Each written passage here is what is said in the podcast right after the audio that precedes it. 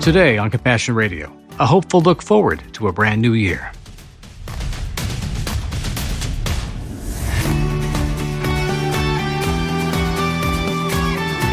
Good morning, honey. I thought we'd actually do a kind of a Q&A program today. Hmm, okay, that sounds good to me.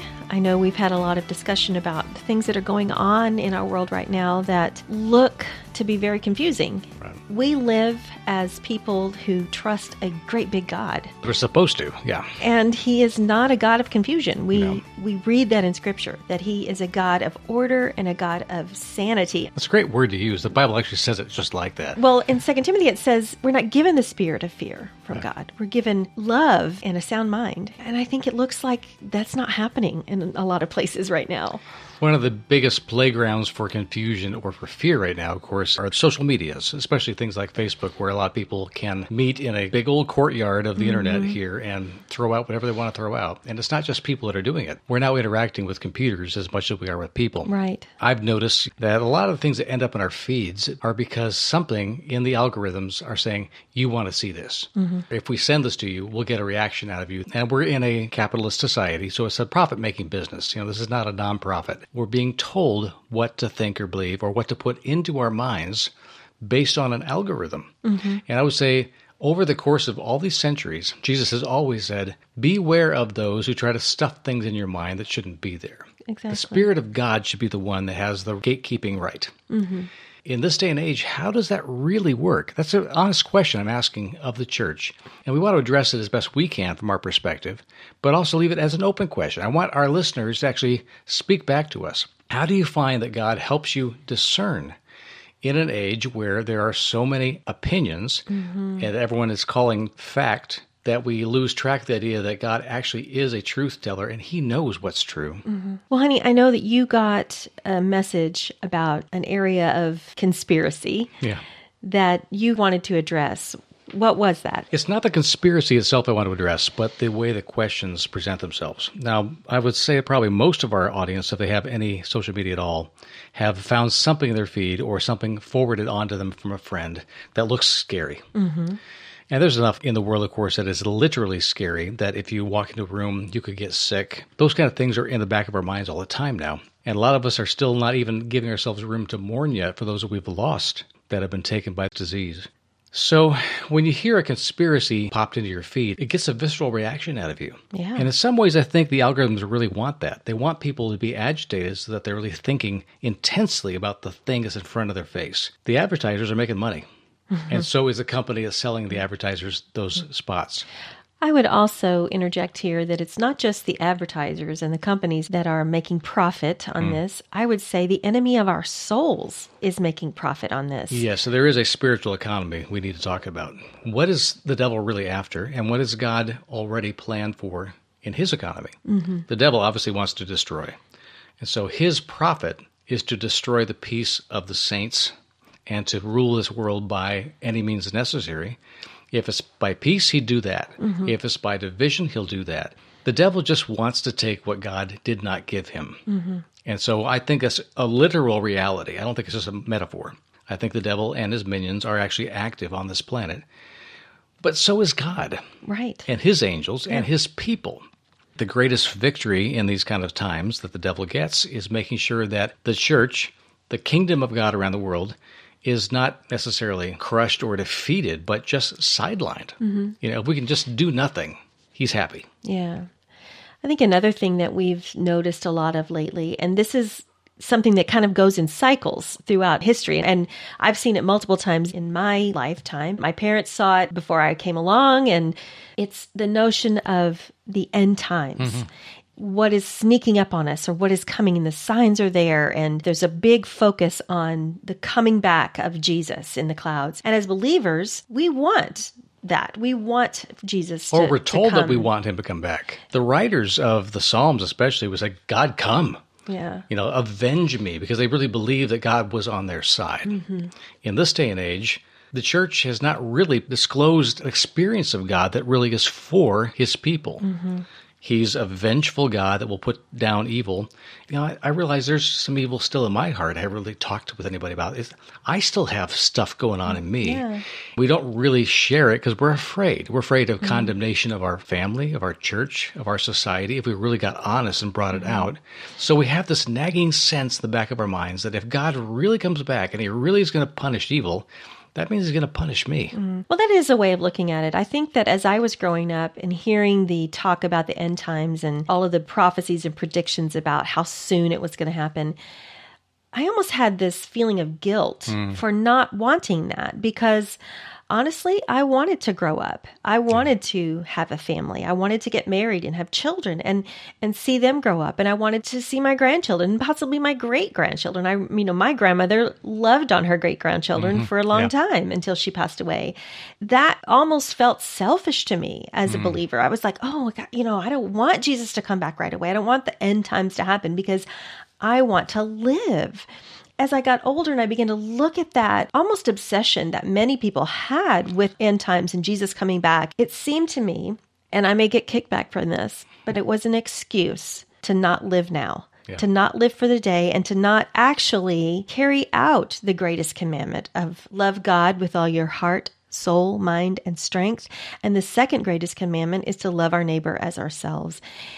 And I believe if we are so focused on Jesus coming back, he's coming back, he's coming back, the end times, we're not leaving room in ourselves to love those around us here and now. I don't want to leave people with the impression that we don't want Jesus to come back because we want to live our lives.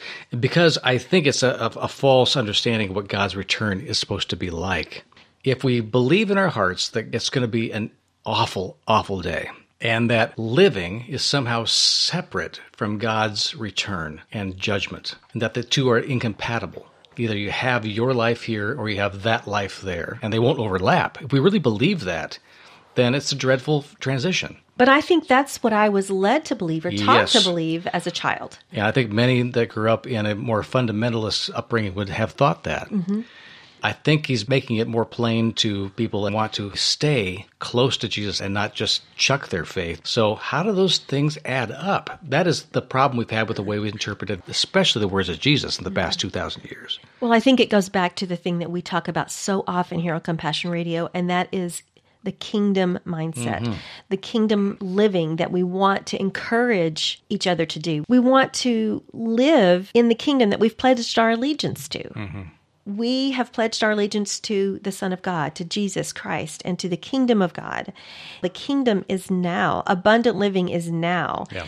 We don't want to put it out there in the future. So, like you said, it's not one or the other. It's not one or the other. It is both let's live now and let's love our families, let's love our spouses and our neighbors and our enemies. Let's love them the way that Jesus said is possible and that is his model. Exactly. And look forward to his return at the same time. to complete those things, to mm-hmm. bring together a joyful reunion and a completion of all good things. Yeah. If we believe that being here is His will, we should make the most of it. Yeah. If we believe that He can return at any moment and make all things far better than we can even imagine, so much the better. And we love both things. We can hold both of them in our heart. Yeah. Then we go about our lives the way He wanted us to. I believe that. Yeah.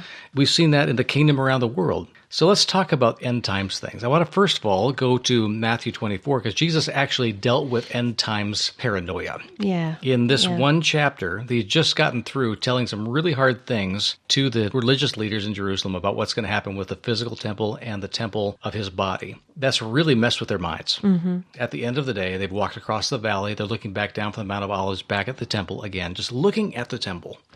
And Jesus knows what's going to happen in, you know, 30 or 40 years. The temple itself is going to be ripped to pieces. Mm-hmm. And their highest hope in that building will be erased from the planet. Yeah. He knows this.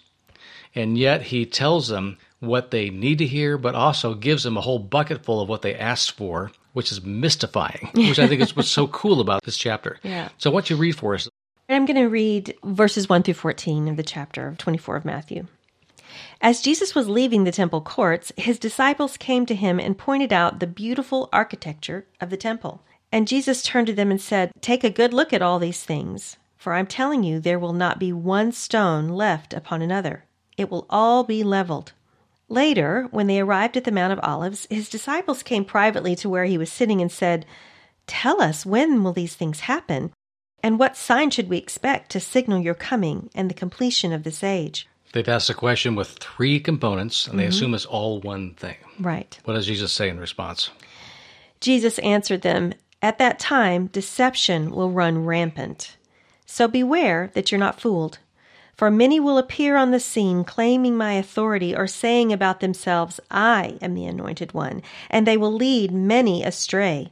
You will hear of wars and revolutions on every side, with rumors of wars to come. Don't panic or give in to your fears, for the breaking apart of the world's systems is destined to happen. But it won't yet be the end, it will still be unfolding. Nations will go to war against nations and kingdoms against kingdoms, and there will be terrible earthquakes, horrible epidemics, and famines in place after place. This is how the birth pangs of a new age will begin. So birth pains are just the beginning of something. They're not the end being. I mean, I've had birth pains and I know that that's not what the outcome is. It's Yeah. something you have to go through to get the prize, basically. And you're the expert on this. I would hesitate to try to throw any sort of theological importance on what that experience is like. I've not experienced it Yeah. other than being by your side four times through this. It is interesting to me that Jesus says these things will happen. Mm-hmm. The language means these things will continually keep coming up Mm-hmm. like a pot boiling the bubbles come up water goes down the bubbles come up the water goes down That's a good it's an ongoing broiling pot yeah. He's not saying this is like one period in history, like one week this is all going to collapse on the planet Mm-hmm. and then the end will come. Well, and like birth pains, it comes in waves Yeah. and it rolls back and forth, like you were saying, like the boiling pot.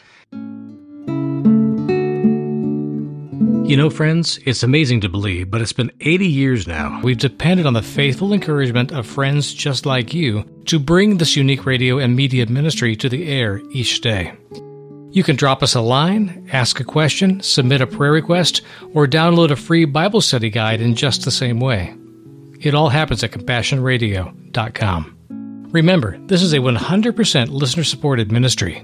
Thank you for seriously considering this request and challenge.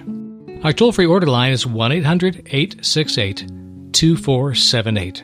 That's 1 800 868 2478. You can also give anytime online at CompassionRadio.com. Our address is P.O. Box 77160, Corona, California 92877. Again, Box 77160, Corona, California 92877. I hope we can be a real encouragement and challenge to you for many, many years to come. God bless you, friends. And now, back to our discussion. Well, and like birth pains, it comes in waves Yeah. and it rolls back and forth, like you're saying, like the boiling pot. And there have been many episodes in Christian history, even since the time that Jesus said these words, where they've absolutely been convinced this was it. Mm-hmm. This is the end. There can't be anything else beyond this. Yeah. I've heard it preached well that every generation is the final generation because you're in it.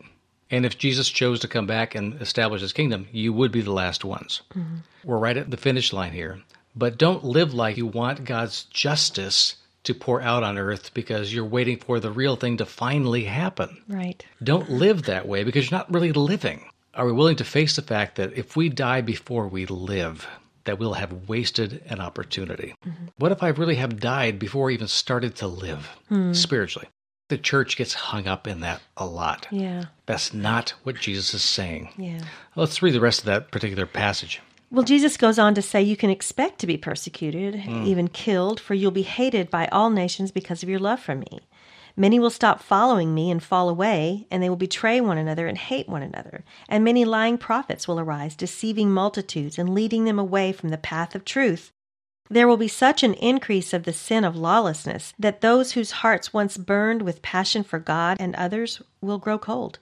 But hold your hope firmly to the end, and you will experience life and deliverance. Through it all, the good news of heaven's kingdom will be proclaimed all over the world, providing every nation with a demonstration of the reality of God. And after that, the end of this age will arrive. My question, and it's rhetorical one, honey who is Jesus talking to? is he talking to the world? This is what's going to happen to the world? He's talking to his own people. Yeah. all of this stuff, all of this degradation, all of this abandonment of faith, all of this panic and navel gazing. He's talking about his own people. Mm-hmm. So he's saying, at least be aware this is going to come after you.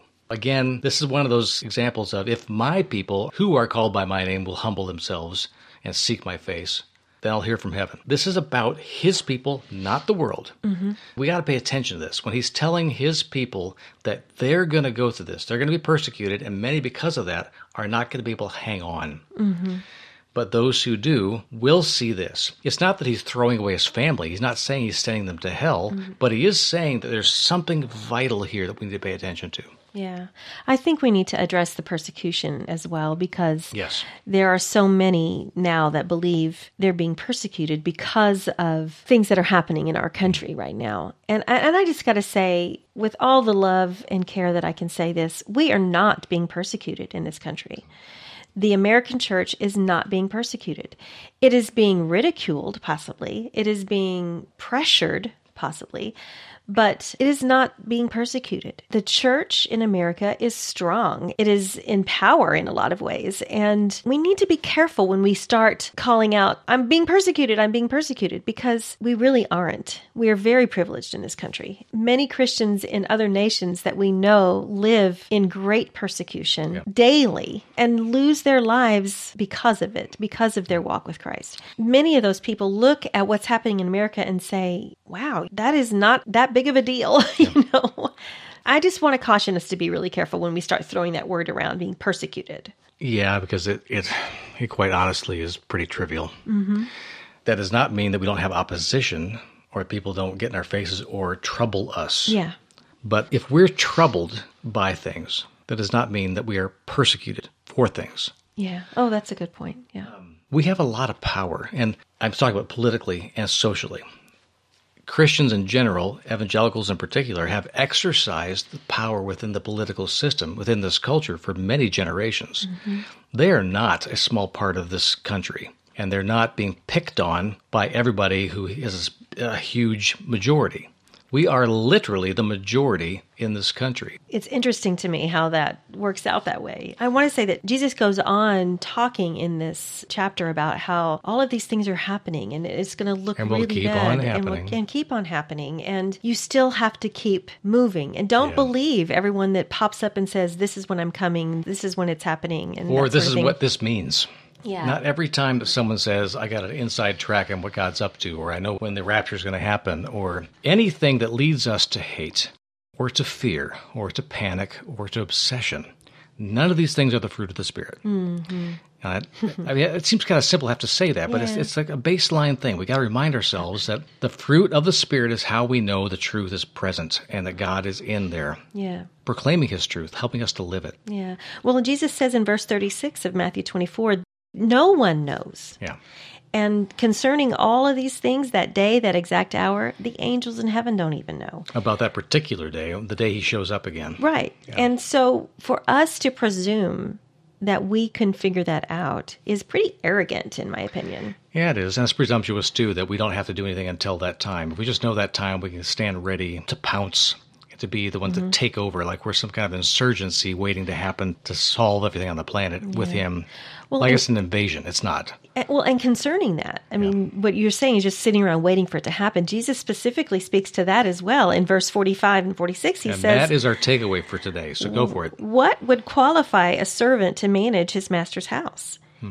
He would be a wise servant who is both faithful and dependable. The master would commission him to oversee others, for he would lead them well mm-hmm. and give them food at the right time. What joy and blessing will come to that faithful servant when the master comes home to find him serving with excellence. Yeah.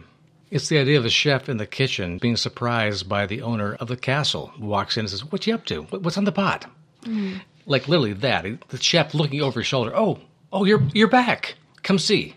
And they just step right up to it. It's not that the work has stopped, it's that the work is reaching its fulfillment mm-hmm. and that God's presence is so evident now. I'm convinced, honey, that this image is a literal image that Jesus wants to see in everybody who claims to be a follower of him. Mm-hmm. He wants us to manage our calling well. Yeah. to be a good steward. In other words, he puts stuff in our hands. Every single servant gets something. Everybody in the kingdom gets put into their hands something to work with. God wants to find us if that is the time of his anointed return, and we're still physically alive on the planet when that happens. We are to be found faithful in the doing, not just some believing, Yeah. but in the working out of our faith. So there is no room in my mind to be obsessed about things that aren't about the kingdom, that aren't about loving, that aren't about actually trusting that God has me in this time for such a time as this. Yeah. Well, in a person that's doing this, a servant that is serving this way, as it says in verse 45 and 46, is not concerned about their own ego. Ego is not even in play here. Their own personal rights, their ability to get what they need for themselves. It is not even a question here. They No. are serving the household. The master has left them in charge to serve, and that's exactly what they're doing. Which tells me, too, that every person that receives something from God, in the parables, a talent, which meant a sum of money, mm-hmm. in other words, something of great value. In this picture, the things that God has given this faithful servant are other people. Mm. Oh, that's good. He's about the work of serving them and providing for them. Yeah. Literal food sometimes, perhaps. Yeah. I mean, think about Thanksgiving dinners when you open up the table to everybody in your neighborhood because you want to be a good neighbor and you want to show people what it means to really mm-hmm. be loved and enjoy fellowship. Mm-hmm. It's a tradition in many, many churches. It's a great example of the daily living that God expects of us. We are to be about loving people and treating them the way He would treat them right now because He's going to come back and treat them that way. He better find us getting good practice in this. Exactly. His revealing is going to be a glorious thing, but uh, I think it'll be traumatic for those who bought a falsehood that God somehow was going to avenge and take care of evildoers. And all those people that I thought all my life were evil, I kept pointing my finger at them. God's going to take care of them. And God shows up and says, I'm taking care of finger pointers. That's my first order of business. Oh, well, I see that you haven't been doing my work. What's up? Mm. I mean, do you want to face him with our fingers pointing at somebody mm. and say, This is not what you said you come back? Like dressing God down. No. We want to be where he is, looking the direction he looks, serving the way he serves the people that he loves. I think too, though, it has to be out of a heart of love for others. And we can't do it out of fear of being caught not mm. doing it. I want to encourage the body of Christ to really be the body of Christ. And our brothers and sisters in Christ and who are of other faiths need to see that that's what it looks like. Yeah. They're serving, they're loving, they are preparing a way for others to feel loved and accepted. They are not angry. They're not in a rage. on the one hand, we don't want to be caught off guard mm-hmm. and not doing the work of the kingdom. On the other hand, we don't want to be obsessively serving and trying to produce to please God, to Earn his favor. earn his favor, that works mentality. It's got to be, it's got to be from a heart of love. that he put in there. It's- mm. Again, we don't even have to come up with this love. It's something that Jesus promised he put in our hearts if we just ask for it. Back to the beginning of our conversation, Eddie. We put a scenario out there. You're on Facebook and you start seeing memes flying at you, and you have a whole stream of conspiracy theories coming at you from your friends' feeds that show up in yours. We have a choice to make when we see those things. I would encourage people to choose something specific, to take that to God and say, Lord, whether this is actually real or not, what do you want for me to see in you? How do you want me to respond to mm-hmm. these people? How do I love them right now the way you love me and the way you love them? So they'll see it and they won't be afraid. Mm. You know, there are things we should be concerned about, and there are things we can do to help each other, whether it's the pandemic or politics or even dealing with our own pastors and people in our own churches. There are things we can do that are practical. But on the bigger issue of where does God need to focus me right now and recalibrate me? Mm. I need a reset button every once in a while too. I don't always think about God things 1st But when I realize that I'm not thinking about God first, I have to ask Him, help me out here because I'm off kilter.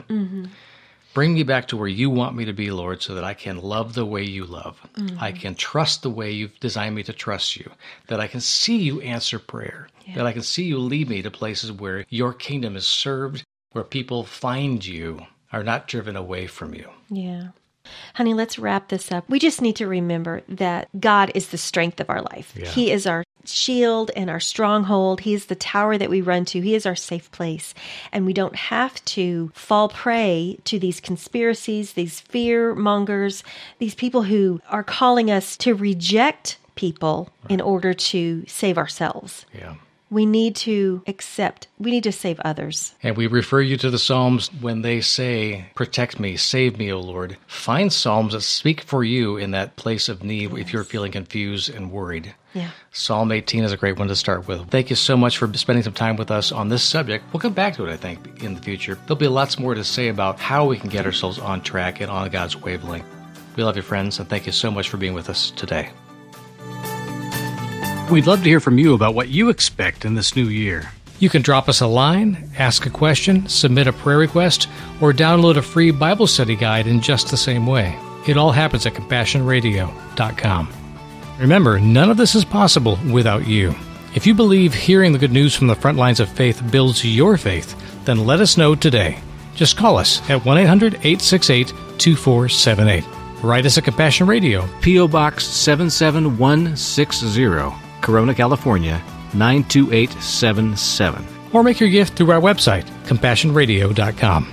We need you, friend, so contact us today.